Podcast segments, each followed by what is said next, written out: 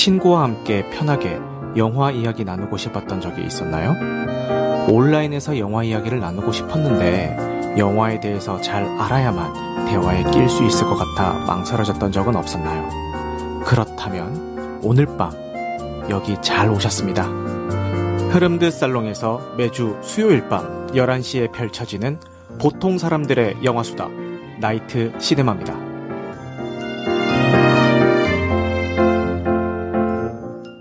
안녕하세요. 당신의 밤이 온통 영화가 되는 곳, 보통 사람들의 영화수다 나이트 시네마입니다.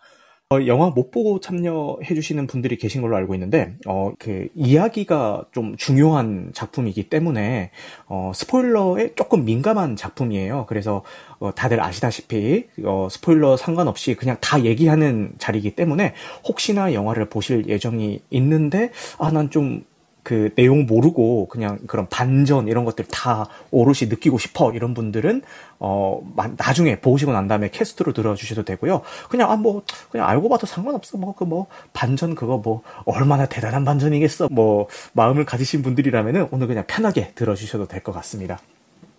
어 오늘은 어, 소현세자의 죽음을 주제로 한 궁중 미스테리 실화 올빼미의 스포일러 감상 후기 토론회를 진행을 해보겠습니다. 오늘 방송에서 언급되는 영화 기본 정보와 스토리의 출처는 나무위키와 다음 영화임을 밝힙니다. 스포일러 감상후기 토론회는 매주 수요일 밤 11시에 오디오 토론 플랫폼인 흐름드 살롱에서 진행이 되고 있고요. 오픈되어 있는 온라인 공간에서 진행되는 만큼 누구나 참여하실 수가 있습니다. 단 캐스트로 청취하시는 분들은 온라인 녹음의 특성상 스피커분들의 환경에 따라서 음질 차이가 발생할 수 있다는 점 양해 말씀 부탁드리겠습니다. 그리고 바쁘신 분들은 1.2배속이나 1.25배속으로 청취하실 것을 권장드리겠습니다. 추천과 구독은 큰 힘이 되니까요. 잘 부탁드리겠습니다. 한 번만 묻겠다. 누가 시켰느냐? 앞으로 침을 놓은 그날 밤 세자가 죽었습니다. 맹인이지만 뛰어난 침수 실력을 지닌 경수는 어이 이형익에게 그 재주를 인정받아 궁으로 들어가게 됩니다. 그 무렵 청에서 인질로 끌려갔던 소현세자가 8년 만에 귀국하게 되고 인조는 아들을 향한 반가움도 잠시 정체 모를 불안감에 휩싸이게 됩니다. 그러던 어느 날 밤, 어둠 속에서는 희미하게 볼 수 있는 경수가 소현세자의 죽음을 목격하게 되고 진실을 알리려던 찰나 더 큰 비밀과 음모가 드러나며 목숨마저 위태로운 상황에 빠지게 됩니다. 아들의 죽음 후 인조의 불안감은 광기로 변하며 폭주하기 시작하고 세자의 죽음을 목격한 경수로 인해 관련된 인물들의 민낯이 서서히 드러나게 됩니다. 그날 밤 그가 목격한 건 무엇이었을까요? 영화 올빼미입니다. 보이는구나.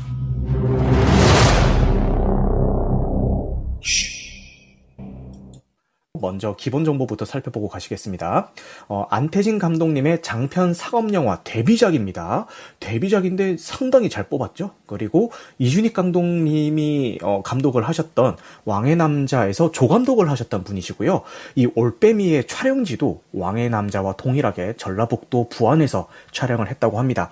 그리고 이 두 분이 어느 정도 친분이 있으셔가지고요. 요 올빼미의 대본이 완성된 후에 이준익 감독님에게 보여드리기도 했고요. 뭐 피드백 피드백도 좀 받으셨다고 하고 그리고 그 올빼미의 첫 촬영 때 이준익 감독님이 촬영 현장에 오셔가지고 그 슬레이트까지 쳐주셨다고 했을 정도로 어, 두 분의 어떤 친분이 돈독한 것 같습니다. 네, 각별한 사이신 것 같아요. 어, 11월 23일에 15세 관람가로 개봉을 했고요. 상영 시간은 1시간 58분 13초라고 합니다. 어, 먼저 이 영화의 모티브가 되었던 인조실록의 한 구절을 어, 읽고 시작을 해봐도 될 것 같습니다. 인조실록 23년 6월 27일 세자는 본국에 돌아온 지 얼마 안 되어 병을 얻었고 병이 난 지 수일 만에 죽었는데 온몸이 전부 검은 빛이었고 이목구비의 일곱 구멍에서는 모두 선혈이 흘러나오므로 검은 멱목으로 그 얼굴 반쪽만 덮어 놓았으나 곁에 있는 사람도 그 얼굴빛을 분별할 수가 없어 마치 약물에 중독되어 죽은 사람과 같다라는 인조실록의 요 한 구절 가지고 상상력을 덧붙여서 만든 팩트와 픽션이 섞여 있는 작품입니다.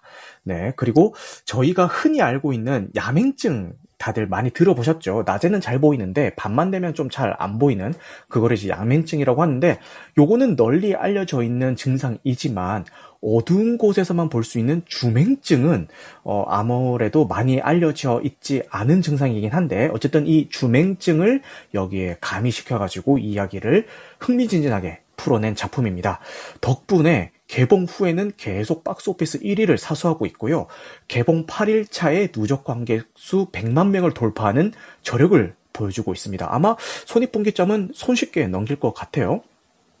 그것도 그럴 것이 사전 시사회부터 시작해서 개봉 후까지도 실관람객들의 입소문이 굉장히 좋고요. 관람객뿐만 아니라 평론가들의 평도 되게 좋아요. 그래서 아무래도 이 흥행 기세는 아바타 물의 길이 개봉할 때까지는 쭉 흥행 물살을 탈 것 같습니다. 어, 저 역시도 올 여름 극장가를 이제 많은 기대감을 가지게 했었던 그 텐트풀 영화라고 하면서 이제 개봉했던 작품들 있잖아요. 그 작품들 중에서 이 영화랑 어, 견줄 만한 게 헌트 정도?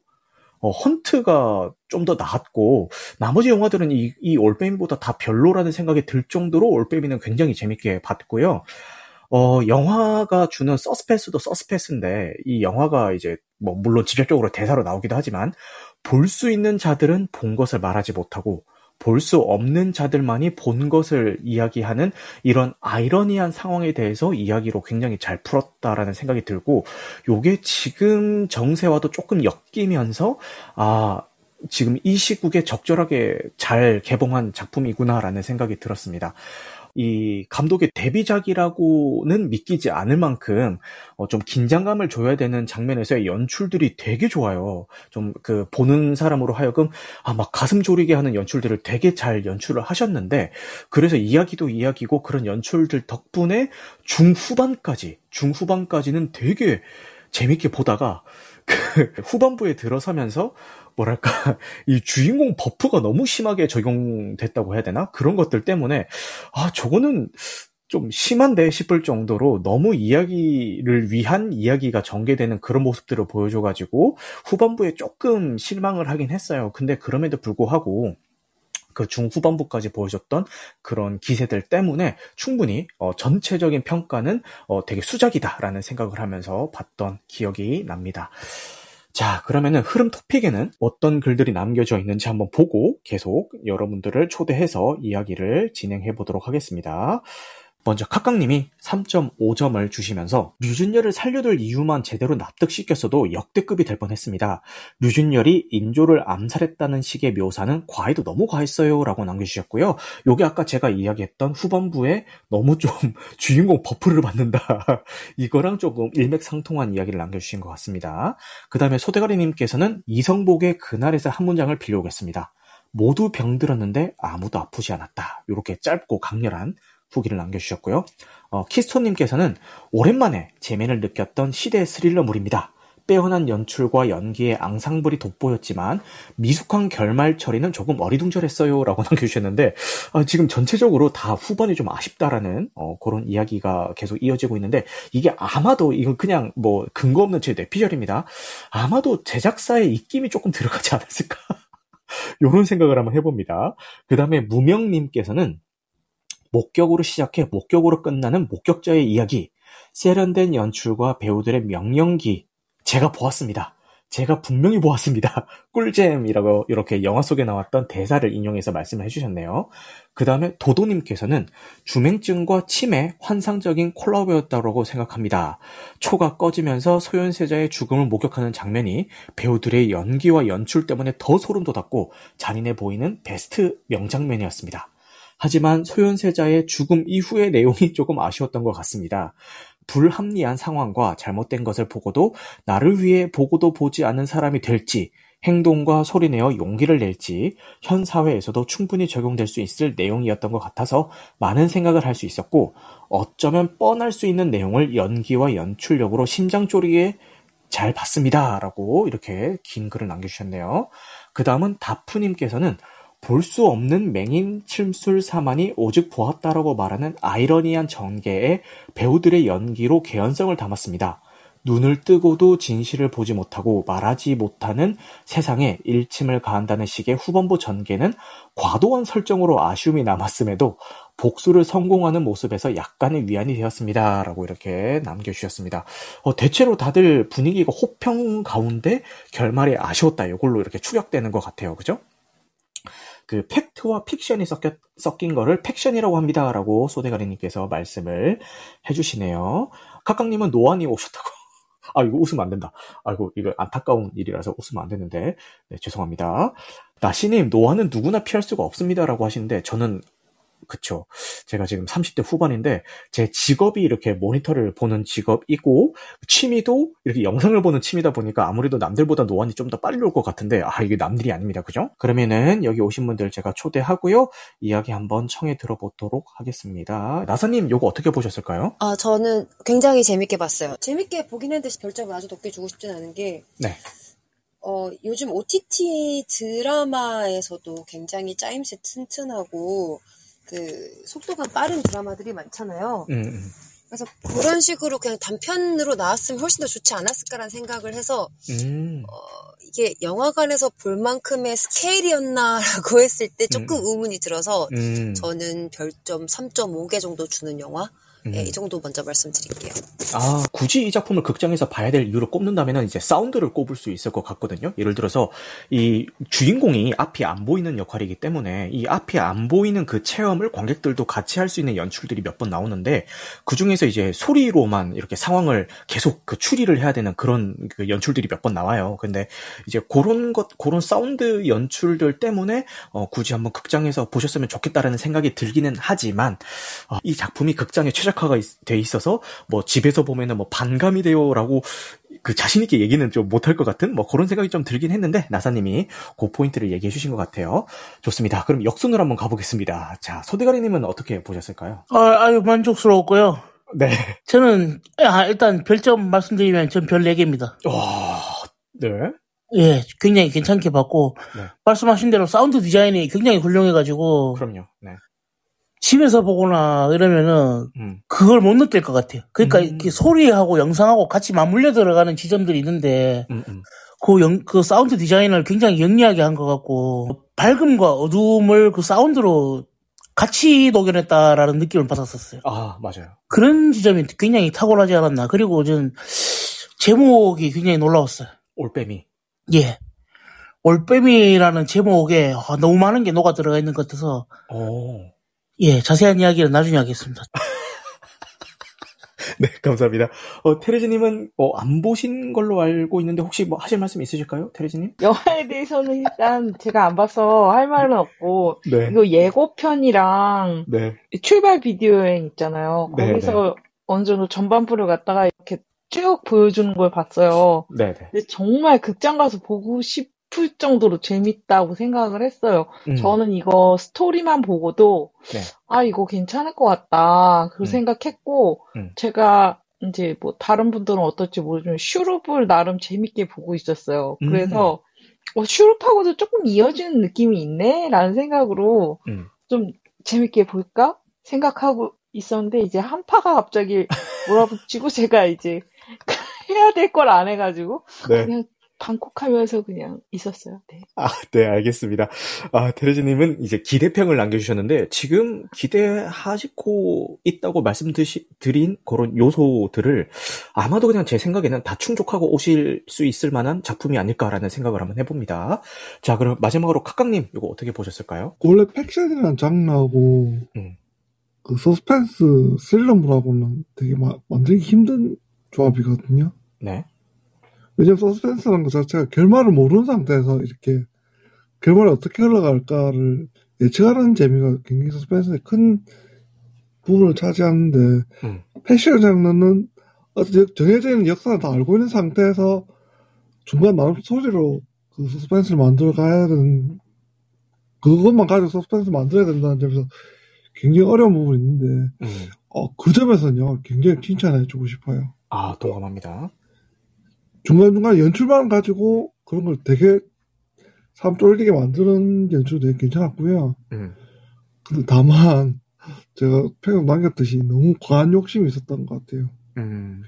이게 무슨 유진열이 안 죽어야 될 이유가 하나도 없거든요. 보면은 음. 사실 인조 죽었을 때 바로 죽었어야 돼요. 유진열은. 음. 근데 별다른 설- 설득 없이 그냥 계속 살아 있는, 일단 살려주는 게, 그 조금, 거기에 대한 설득을 조금 더 고민을 했으면 진짜 좋은 영화 될지 않았을까 싶었어요. 어. 음, 인조 죽었을 때 류진련도 같이 죽었어야 됐다 이렇게 말씀하시는데 제, 제 생각은 그 인조가 죽기 전에 진작에 죽었어야 됐다고 생각을 하고요.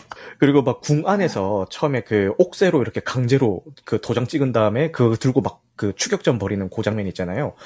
그 전에 이미 진작에 죽었어야 되지 않을까라는 생각이 드는데 이제 저는 그때부터 약간 어 이거 너무 좀 과하게 살려주는데라는 생각이 들면서 아 이건 주인공 버프가 좀 들어갔다라는 생각이 딱 드니까 완전 실망까지는 아닌데 그냥 그 지금까지 싸워왔던 것들이 너무 좋았기 때문에 거기에 비해서 상대적으로 조금 어 좀 실망을 하는 어 그런 지점이 좀 있었던 것 같습니다. 그리고 마지막 결말 부분에서 저는 차라리 그냥 유진열이 다시 침나라 갔다는 건 너무 진짜, 진짜 무리수였거든요. 음, 그냥 드는 풍문으로 죽었다는 풍문을 듣고 그래, 씩 미소 짓는 정도로 연출했어도 음. 아, 더 괜찮았을 것 같은데 음, 음.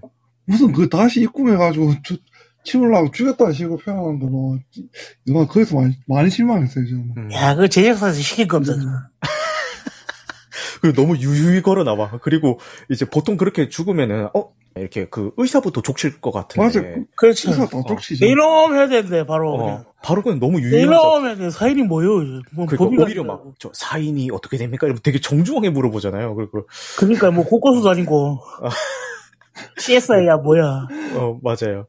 그래서 그거는 조금 주인공 버프가 좀 심하게 들어가지 않았나. 이쯤에서 궁금해지는 게 아까 소대가리님이 말씀하시려다가 뒤로 미루셨던 이 올빼미라는 제목이 잘 지었다라고 생각하셨던 이유가 뭘까요, 소대가리님? 아, 이거 저는 올빼미라는 제목 굉장히 다중적인 의미가 있다고 생각하는 게 표면적으로는 낮에는 못 보고 밤에는 보이고 음, 음. 요런 상징성도 있는데 네. 사실은 어떻게 보면 또 서양에서는 또 지혜의 상징 아니겠습니까? 올빼미가. 어, 네. 그 뭐 여러 가지 신화라든가 이런 거에 음. 결, 결국에 이 시대의 지혜라는 거는 음, 무엇을 보고 무엇을 결정하느냐가 지혜라고 생각하거든요. 음, 그런 걸 가지고 있던 유 이, 이 영화 속에서 유일하게 가지고 있던 사람은 유진열이라고 생각해요. 음, 그 경수라고 생각해요. 그런 의미에서 지혜를 가진 유일한 존재라는 의미에서 올빼미라는 뜻도 갖고 있고, 아, 그리고 이렇게 셰익스피어 연극 같은 데 보면은 자주 등장하거든요. 네, 이 영화, 이거 구조, 이야기 구조 자체가 네, 굉장히 이제 뭐 햄릿이라든가 이런 셰익스피어적인 구조를 되게 잘 차용했다고 생각하거든요. 어, 네, 거기에 나오는 올빼미라는 어떤 그런 상징성, 음. 그러니까 어떤 저 지혜를 갖고 있고 뭔가 방관하고 있다. 그러니까 밤에 모두 다 보- 아무도 보지 않을 때 볼 수 있는 유일한 존재. 음, 어떤 그러면서도 수수방관할 수밖에 없는 뭔가 동떨어진 그 인물에 대한 캐릭터를 그러니까 되게 복합적인 거를 올빼미라는 제목 하나에 다 녹여낸 것 같아요. 음. 그래서 굉장히 훌륭하다는 생각을 했습니다. 어, 저는 딱 그, 그냥 주인공이 주맹증이라서 올빼미고만 요거까지만 딱 생각을 했는데, 어, 그 뒤에 뭐 지혜의 상징, 세익스피어, 햄릿 이런 거 가지는, 어, 생각을 못 했는데, 야, 역시 이렇게 아는 만큼 보이는 것 같네요. 어, 네, 각각님? 왓츠맨에서도 나이트 아울러가 약간 지능캐잖아요 어, 나, 오, 소름 돋았어. 나 똑같은 생각하고 있었는데. 그럼, 소대가리님, 이건 뭐예요? 저희 그, 흐름평에 남겨주셨던, 아, 모두가 병들었는데 아무도 아프지 않았다. 이거는 어떻게 해석을 할 수 있을까요? 그러니까 초반에 그 선배가 얘기하잖아요. 눈큰 선배? 예, 그, 저, 박명훈 선배가 얘기하잖아요. 네. 골에서는 들어도 못 들어야 되고, 음. 보이는 것도 안 봐야 돼, 안 보이는 것처럼, 누가 뭐 물으면 네네 하고 대답해야 된다. 음, 자기 처한 상황이 있잖아요. 네. 근데 그거는 이형이 또 마찬가지였다는 거죠. 의도. 음, 음, 네가 함부로 입을 놀릴 시에는 네 가족과 뭐 그 네 주변의 친척들 모두 불러서 이- 눈을 뽑아내고 혀를 잘라버리겠다는 협박을 받잖아요. 맞아요. 그러니까 그런 상황에 처해 있는 사람들이었다는 거 생각하거든요. 음, 근데 이야기 전체와 그게 맞물려 들어가는 것 같더라고요. 음, 그 이성복 시인의 그 그날이라는 시가 이제 첫 시집에 실린 시인데 네. 80몇 년도에 나왔지? 3년도인가 그때 나왔었거든요. 네. 전두환 정권 때 한참 나왔었단 말이에요. 아. 그러니까 그게 마지막 문장에 그게 실려 있는 문장인데 그 시에 새들은 뭐 나무에 앉아 있질 못하고 무슨 안악들은 뭐 잡초인지 나물인지도 모르고 마, 마구잡이로 뽑아내고 있었고 음. 그러니까 자기가 뭐 하는지도 모르고 그리고 모든 사람들이 아픈 시대란 말이죠. 네. 그 시대 자체가 음. 모두가 그를 병들어 있는 상태인 거죠. 근데 아프다고 얘기를 못 하는 거죠. 그런 의미에서 지금을 반영하고 있는 거 아닌가. 음. 함부로 이야기하면은 지금 뭐 언론 상황이라든가 이런 것도 그렇고 뭐 한, 한마디 잘못했다가 대통령실에 찍혀가지고 음. 바로 그냥 목숨줄이 그냥 올레 하는 어떤 이런 상황들 그런 상황 자체가 그냥 영화에서 일부러 그걸 노리고 했는지 안 했는지는 음. 알수 없지만 그걸 보는 관객들은 그런 걸 충분히 유추할 수 있지 않을까 음. 라는 의미에서 참 그 시가 생각이 많이 나더라고요. 음, 아, 네. 지금 뭐 말씀하시는 와중에 좀 이렇게 오버랩되는 최근 시국들도 몇 가지 사건들이 좀 있기도 하고요. 어, 전체적으로 동감이 되네요. 어, 맞아요. 중간중간에 개그 포인트들도 적절하게 잘 섞어서 완급 조절도 잘 했던 것 같아요. 그 왜 그런 거 있잖아요. 이건 어디 가서 말하면 안 돼. 오줌을 못 가려. 라고 얘기했는데 뒤에 사람들 엄청 서 있고 막 이런 거. 네. 그러니까 그 그런 신들 참 음. 샷을 잘 잡았었어요. 맞아. 네, 여기서는 꼽혀 있는 침을 통해서 예, 침을 맞은 사람의 심리 상태도 연출을 하잖아요. 예를 들어서 꼽혀 있는 침들이 갑자기 막 이렇게 진동하면서 요동을 친다든가. 그러니까 이제 꼽혀 있는 부위에 근육이 이렇게 움직이니까 그렇게 되는 거겠죠. 어, 그런 침 연출도 되게 좋았고 이게 데뷔작이라고는 믿기지 않을 만큼 그런 세세한 연출들을 진짜 잘 했던 것 같아요. 맞아. 특히 저는 제일 쫄렸던 게 언제냐면은 그, 그 소현세자를 죽였다라고 생각되는 그 결정적인 증거인 그 침을 가지고 이제 도망치려고 하는데 침이 떨어져가지고 그 마룻바닥 그 타일 사이에 끼이잖아요. 그래서 그거 빼려고 손가락으로 막, 아, 아, 아 이러면서 막 엄청 긁잖아요. 와, 그때 긴장감이 막 어마어마하더라고요. 그 장면 진짜 긴장하면서 봤고, 그 다음은 침을 가지고 강빈을 찾아가서 이렇게 강빈의 책상 위에다가 그 침이랑 이제 그 편지를 놓고 그 병풍 뒤에 숨어서 그 병풍 뒤에 숨은 뒤부터는 모든 것들을 이제 눈으로 다 보지 못하고 이제 발자국 소리나 이런 소리로만 이렇게 다 연출이 되잖아요. 와, 그 장면도 진짜 쫄리더라고요. 그래서 어, 이런 연출들을 진짜 잘 하시는 분이다라는 생각이 들면서 이분의 차기작이 되게 기대 기대될 만큼 연출을 되게 잘 하신 것 같아요. 아, 네, 소대가리님. 예, 저는 그 부분이 조금 아쉽긴 했었어요. 아, 오히려. 아니요, 그러니까 그 강빈의 어떤 스탠스가 음, 음. 너무 좀 작았던 거 아닌가라는. 아, 왜냐면은 굉- 굉장한 사람이었다 그러더라고요. 네. 그러니까 청나라에 가가지고 그 어떤 굉장한 부를 만들어내는 역할을 했던 게 강빈이었대요. 그, 그 외교적으로 장, 그 장사 수완이 굉장히 좋았던 사람인 거죠. 아, 실제로 거기서 장사를 했다고 하더라고요. 청나라 가서도. 네. 그러니까 거기서 돈을 마련해가지고 음. 끌려갔던 조선인 노예들을 해방시켜주는 역할을 했다고 하더라고요. 음, 오. 네. 그러니까 그 정도 수완이 있는 사람이면은 오히려 인조가 경계했던 사람은 강빈이 아니었을까라는 음, 소현세자가 아니라. 소현세자도 물론 그 이제 거기에 감화받아서 이렇게 실제로는 이제 벼루에 맞아가지고 머리가 깨지기도 했다고 그러더라고요. 인조한테 네. 그 청나라에서 가져온 거 갖고 이걸 지금 자랑이라고 나한테 내미냐고 지금. 어, 어. 그 그런 거를 조금 이렇게 강 강빈한테 네가 놀아놨다라는 식으로 이야기를 좀 더 풀어갔으면은 음, 음. 오히려 그, 아, 그 초반에 그 말씀하셨잖아요. 그, 그 뒤에 이야기가 너무 허술하다고. 맞아요. 그러니까 그런 걸 조금 더 길게 빼, 갖고 갔으면은 음. 오히려 이야기가 좀 더 풍성하면서 조금 더 복잡한 어떤 그런 플롯을 가지고 갈 수 있지 않았을까 싶은 느낌이 들어서 그 부분이 되게 좀 아쉬운 지점이 있습니다. 음, 네, 좋습니다. 그 강빈의 죽음을 연결시키는 그 대목도 되게 소름 돋는 장면이었는데 다들 근데 이거를 내용을 알고 보셨는지 모르겠지만 저는 그 인조가 흑막이었다라는 거를 영화 보는 내내 모르고 봤어요. 왜냐면은 소현세가 죽었을 때 엄청 서럽게 울잖아요. 거의 뭐 짐승의 괴, 괴성에 가까울 만큼의 소리를 내면서 막, 아, 아, 막 이러면서 막 우는 소리가, 어, 저거는 진짜 슬픈가 보다.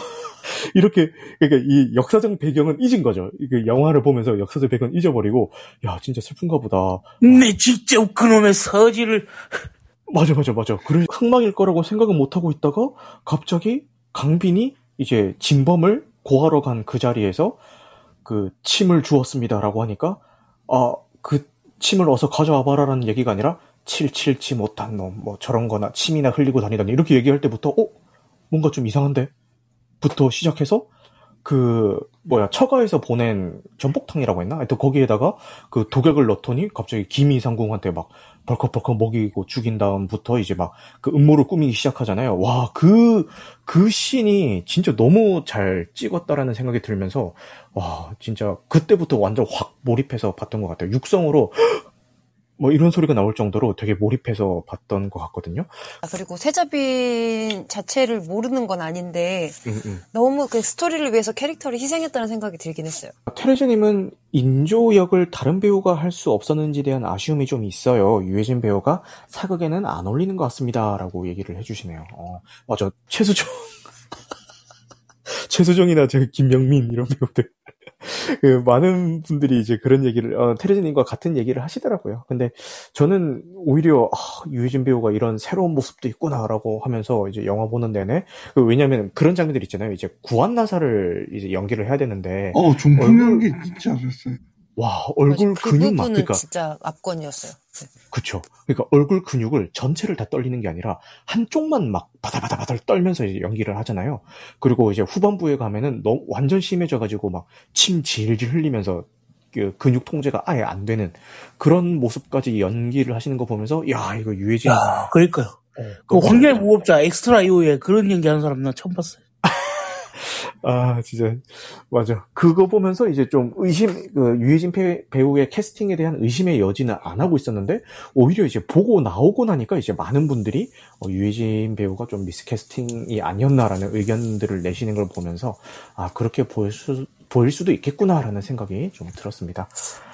우선 유해진 보면서 느끼는 게 아, 네. 배우도 기술직이다라는 거를 알았어요. 어, 네, 그러니까 그 얼굴 근육이라든지 이런 거 보면서 아 저거는 저거를 어. 움직일 수 있는 기술만 할 수 기술을 가지고 있는 사람만 저 배역을 할 수 있겠다는 생각을 하긴 했는데 음, 그리고 인조 역할 자체가 좀 뭐라 해야지 제 생각에 제가 생각하는 인조는 좀 더 유약한데 그 뭔가 되게 예민하고 음. 그 깨질 것 같은 사람이 해야 된다라는 생각이 되게 강해서 음, 오히려 유해진이 더 안 어울리지 않았나. 그러니까 연기력은 훌륭하나 그걸 담아내는 그 거푸집은 그리 훌륭하지 않았다는 생각을 했어요. 음.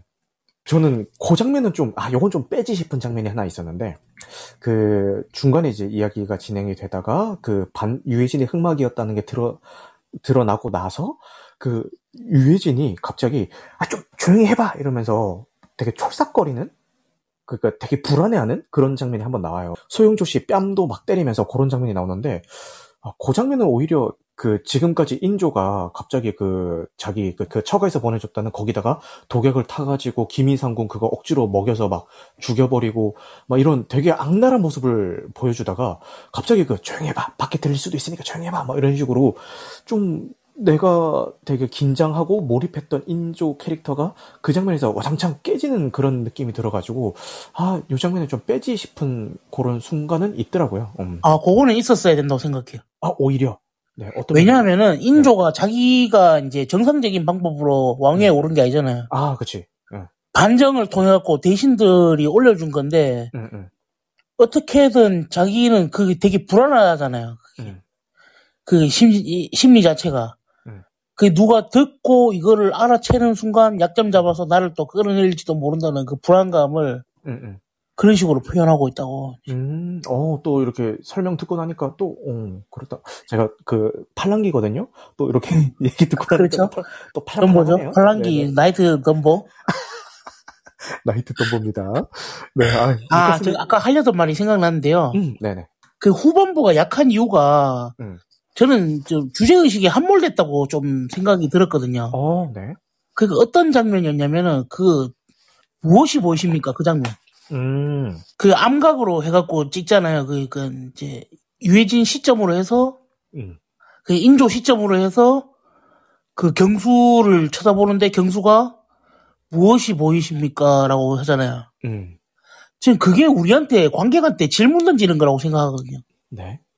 그 말을 하려고 그 장면을 넣으려고 그렇게 이야기를 끝에 마지막에 그렇게 뺐는데 주제를 그런 식으로 드러내려고 하다 보니까 그게 음. 좀 실패한 부분이 아닌가. 당신들은 뭘 보고 있냐라는 질문을 하고 있던 것 같았어요. 지금 그 영화 속 이야기가 아니라 우리 현실에서 누가 진실을 말하는 자는 누구인가? 그리고 그 거짓을 말하는 자는 누구인가? 이게 자꾸 좀 오버랩이 돼가지고 더 영화에 몰입할 수 있었던 게 아닌가라는 생각이 듭니다. 그 이 영화 또 좋았던 점이 음. 그 절대 권력을 가진 왕이라도 약점 하나 잡히니까 순식간에 되게 막 불안해하고 그렇게 하잖아요. 우리 음. 보통 우리 옛날 이미지 상- 생각했을 때는 음. 왕 명령 안 하면 다, 다 따라야 되고 다 죽고 그렇다고 생각했는데 그치? 근데 신하들이 안 따라주면은 그냥 종이 호랑이처럼 그렇게 표현이 되잖아요. 네네. 그 역사적으로 실제로 그랬을 것 같다는 생, 그, 또 관객들한테 알려준 것도 괜찮았던 것 같아요. 음, 맞아요. 네. 저도 비슷한 생각이 들었고, 아마 카깡님이 지금 아무래도 사장님이셔가지고, 아, 사장이 아무리 위험이 있어도 직원들이 안 따라주면, 그렇죠.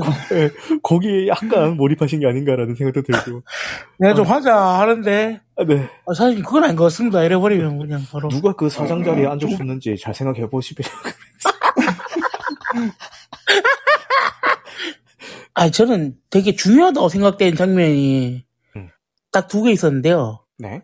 반복되는 장면이 두 개 있습니다. 혹시 기억나시나요? 반복되는 장면, 뭐였을까요? 오프닝 시퀀스 할 때 해, 해를 클로즈업 잡아주는 장면이 있거든요. 유준열이 세손 엎고 달릴 때 한 번 더 나와요. 맞아. 네. 그게 두 번 잡히거든요. 아, 맞아, 맞아, 맞아. 네. 그 해, 해- 해를 두 번, 클- 클로즈업을 두 번 해갖고 그걸 반복해서 보여주거든요. 음. 그, 그 밝음이라는 게 무엇을 덮고 있는가를 그런 식으로 보여주는 것 음. 같았어요. 그게, 그게 두 번 나오는 게, 음. 그니까 그 세 손이 죽어가고 있는데 아무도 도와줄 수 없는 그 상황과 음. 밝은 데 있음에도 불구하고 그 밝을 때 볼 수가 없잖아요. 그렇죠. 그 경수는. 그러니까 가장 밝은데 아무것도 볼 수 없는 그 현실. 음. 반복되는 장면을 통해 갖고 그걸 좀 이렇게 강조하고 있는 거 아닌가라는 생각이 좀 들긴 하더라고요. 아, 네. 그 처음에 오프닝 때그 씬이 나올 때는 이제 아무런 정보가 없이 바로 나오기 때문에 저는 되게 단순하게 생각해서 어? 그 류준열 동생인가? 뭐 이런 식으로 생각을 했는데 이제 사실 이제 그게 아니라는 게 이제 후반부에 한 번 더 그 장면이 나옴으로 해서 등에 업혀 있는 게 누군지 이렇게 설명이 다 되는 그 반복되는 장면이죠. 그거 얘기해 주신 것 같습니다. 네, 좋습니다. 아, 아 그리고 되게 전 중요한 저 상징처럼 보이는 게 확대경이라고 음. 생각하거든요. 네, 소현세자가 경수에게 선물해주는 확대경이죠. 그리고 제 주인을 찾았다고 하잖아요. 소현세자가. 네. 그게 언론에 관한 이야기가 될 수도 있다라는 아, 생각이 들더라고요. 무엇을 어떻게 정확하게 볼 것인가라는 걸 제공하는 게, 음, 그니까 그게 권력으로부터 나오는 거잖아요. 어쨌든 하사되는 거잖아요. 음, 그러니까 중요한 정보가 있고 그거를 정확하게 알 권리가 있는 사람들한테 음, 정확하게 갈 때 음. 어떻게 쓰이느냐가 되게 중요한데 그걸 언론이라는 것에 대입해 보면은 네. 우리가 어떻게 기- 신문 기사라든가 정보를 정확하게 읽어내는가를 굉장히 중요한 지점이 아닌가 아, 그렇게 생각해 보면은 소현세자가 그 경소에게 내렸던 확대경이라는 거는 음, 흐릿하게 보고 정확하게 봐야 된다라는 생각해 보면은 네. 그게 현대에 적용하면 언론이 될수 있다라는 생각이 들더라고요. 아, 네, 진짜 제가 계속 그이 영화가 현실이랑 계속 오버랩돼서 보인다고 했던 게 아까 소대가리님이 방금 말씀해주신 그것과도 좀 일맥상통한데 지금 언론들이 쏟아내고 있는 기사들을 저희가 그냥 그것만 보고 오롯이 다 받아들여도 되는 시기가 아니잖아요. 훨씬 전부터 좀 그래 왔었고 왜 이 기사에 대한 팩트 체크와 이제 다른 기사와 비교해서 다른 시각에 대한 정보라 이런 것들을 왜 이 독자들이 해야 되는가? 이런 생각이 들면서 그러니까 아다르고 어다르기 때문에 이 똑같은 사건을 놓고도 이런 관점에서 쓰면은 또 이렇게 볼 수 있고 저런 관점에서 쓰면은 저렇게 볼 수도 있고 이거를 이용해 가지고 날조를 한다거나 왜곡을 한다거나 이제 그 피- 설명이 필요한 부분을 다 빼버리고 되게 악의적으로 그 일부 사실만 보도를 해서 좀 몰아간다거나 이런 것들이 너무 팽배해 있기 때문에 그런 것들에 대해서 꼬집고자 하는 요소로 아까 소대가리님이 말씀하셨던 그 확대경이 쓰이는 것 같다라는 생각이 좀 듭니다. 아, 네, 카카님. 사실 옛날에는 훨씬 더 심했죠. 아, 그치. 그때는 이제 종이 신문밖에 없었던 시절이긴 한데, 지금은 인터넷이 발달하면서 언론뿐만 아니라 유사 언론들도 많이 생기고, 뭐 하여튼 하루에도 쏟아지는 기사들이 막 셀 수도 없잖아요. 근데 그런 기사들을 이제 볼 때도 정신을 바짝 차리고 봐야 되는 시대가 아닌가라는 생각이 들면서, 이제 그거랑 요 영화랑 좀 오버랩이 되지 않았나, 이런 생각이 드네요. 아, 네, 소대가리님. 전 불도 되게 중요한 상징처럼 보였었거든요. 네. 그 인조가 그 소현세자한테 얘기하잖아요. 우리가 기대해야 되는 걸 명이라고. 음. 근데 소현세자는 이제 명예 시대는 끝났고 청해 시대가 왔으니 우리도 뭐 이렇게 신문모를 받아들여갖고 어떻게 보면은 그 얘기를 그냥 쉽게 풀어서 얘기하면 진보해야 된다라는 이야기인 거잖아요. 음, 맞아요. 네. 소현세자의 이야기는. 네. 근데 거기에서 영화 속에서 상징되는 불이라는 거는 그 고래에 있는 사람들이 그 기대고 있는 것처럼 보였거든요. 네. 그 경수는 불이 없어야 보이지만 음. 그 사람들은 밤이 되면 불이 있어야 보이는 거예요. 음, 인조라는 인물이 집착적으로 기대고 있는 게 명이라는 그 불. 이제는 망해버린 나라인데 사실은 명이라는 게 밝을 명자인데 그렇죠.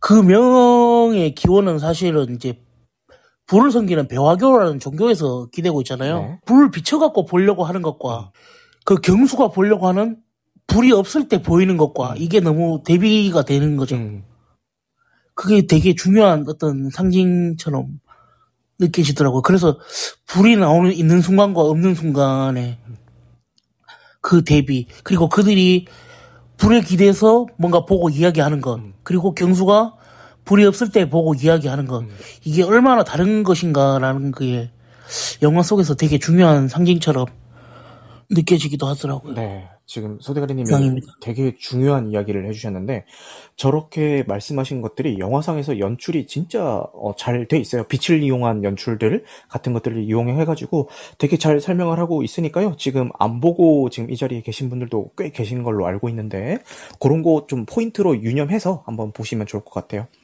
그 나사님이 채팅으로 원래 조선은 왕의 절대 권력은 약하고 시스템에 의해서 움직이는 국가였다고 합니다. 라고 해주시네요. 아, 네, 알겠습니다. 자, 그러면은 이제 어, 좀 슬슬 마무리를 한번 해볼까요? 마지막으로 이제 자유발언 기회 한 번씩 드리고 오늘 이 시간 한번 정리해 보도록 할게요. 자, 먼저 각각님 마지막으로 하실 말씀 있으시면은 자유발언 기회 드리겠습니다. 올해 이런 팩션 영화들이 되게 강세인데 네. 그 헌트 더 헌트도 그렇고 그렇네. 네. 그 지금 공교롭게도 이제 올빼미도 그렇고 음. 어, 이런 영화들 자주 나왔으면 좋을, 좋을 것 같습니다. 음, 좋은 좋을 것 같습니다. 음, 네. 말씀 감사합니다. 자, 그 다음에 우리 소대가리님. 예? 네. 마지막으로 하실 말씀 있으시면은 자유 발언 기회 드릴게요. 아, 아, 저, 원래 볼 생각이 없었는데요. 여기, 뭐, 이렇게, 이거 한다고 해갖고 봤는데, 추천해 주셔갖고 너무 잘 봤고, 감사합니다. Thank you. 네. 저는 뭐, 소대가리님의 오늘 말씀들을 들어보면서, 야, 역시 이거는, 어, 보- 아는 만큼 더 보일 수도 있는 작품이구나라는 거를 좀 느꼈던 것 같아요. 우리 나사님 뭐 자유 발언 기회 드리겠습니다.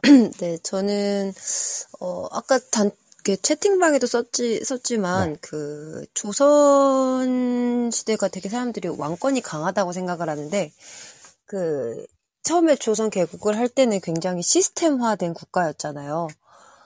그리고 왕권이 생각보다 강하지 않았어요. 오히려 밑에 그 신하들이 음. 그 나라가 좀 더 제대로 운영할 수 있게끔 많은 틀을 갖춘 나라인데 네.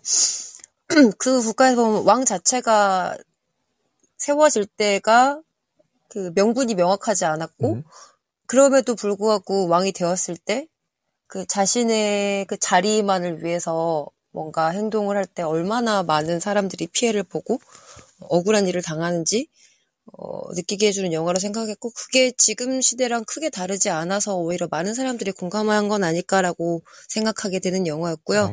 근데 다만 아쉬운 게 이게 영화관에서 볼 만한 영화랑라고 치면은 네. 아니었다. 왜냐면 충분히 괜찮은 연출이어서 이건 OTT로 봐도 충분히 재밌는 영화다라는 말씀을 드리고 싶네요. 네, 좋습니다. 아, 이 말씀이 그거예요. 이제 그냥 영화의 구성이랑 연출이 워낙 좋기 때문에 이거는 뭐 극장에서 보나 집에서 보나 그런 그 감독이 의도했던 그런 그 긴장감이나 이런 것들을 다 느끼실 수 있는 좋은 작품이에요. 라는 뜻에서 이렇게 말씀을 해주신 것 같습니다. 네, 감사합니다. 자, 아, 네, 오늘 뭐, 최근에 이렇게까지 좀 서로 막 이렇게 얘기하고 싶어가지고 안 달랐던 작품이 있었나 싶네요. 오디오가 겹칠 정도로 서로 이렇게 열띤 토론을 하는 거 보니까 그만큼, 어, 뭐랄까, 대중성이랑 어느 정도의 작품성도 함께 어우르면서 잘 잡은 균형이 잘 잡힌 그런 작품이 아닌가라는 생각이 듭니다. 아, 여러분들은 무엇을 보고 무엇을 듣고 계신가요? 지금 영화에서 나는 보았습니다. 제가 보았습니다. 라고 열심히 외치고 있는 경수의 모습을 보면서 여러분들은 무엇을 느끼셨나요? 보고 나서도 여러 가지 생각이 들면서 여운이 남는 작품임은 확실한 것 같습니다. 아까도 말씀드렸듯이 감독님의 데뷔작인데요. 이후에 어떤 작품을 또 만드실지 크게 한번 기대를 해보면서 오늘 이 시간을 한번 마무리해 보도록 하겠습니다. 아직도 이 작품을 못 보신 분이 계신다면요. 물론 뭐 OTT로 보시는 것도 좋고 아니면은 극장에 바로 달려가셔서 보시는 것도 강력 추천드릴 수 있을 만큼 좋은 작품이니까요. 꼭 한번 보시기를 바라면서 오늘 이 시간 마쳐보도록 하겠습니다. 어, 오늘 방송 내용은요. 녹화 편집 과정을 거쳐서 유튜브와 각종 팟캐스트 플랫폼에 업로드될 예정입니다. 오늘도 늦은 시간까지 함께해 주셔서 감사하고요. 모두들 영화 같은 밤 되시길 바라겠습니다. 감사합니다.